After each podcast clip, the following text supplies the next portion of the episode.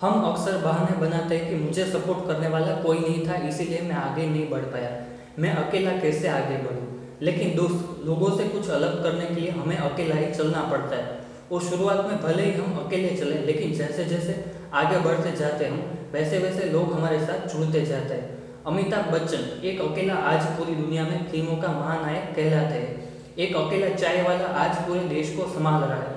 एक छोटा सा लड़का आगे बढ़कर अपनी मेहनत से एक वैज्ञानिक और राष्ट्रपति बन गया। एक लड़की अकेली अवकाश के सफ़र करने के लिए निकल पड़ी। तो क्या आप अकेले एक काम की शुरुआत भी नहीं कर सकते? याद रखना एक बात, पांडव अकेले थे, सिर्फ़ एक कृष्ण भगवान ही उनके साथ में थे और कोई नहीं था। फिर भी फिर भी वो लोग जीत गए। तो एक बात याद रखना कि जिसका कोई नहीं होता उसका साथ देने के लिए स्वयं भगवान आते हैं। तो कभी भी हिम्मत हमें नहीं हारनी चाहिए।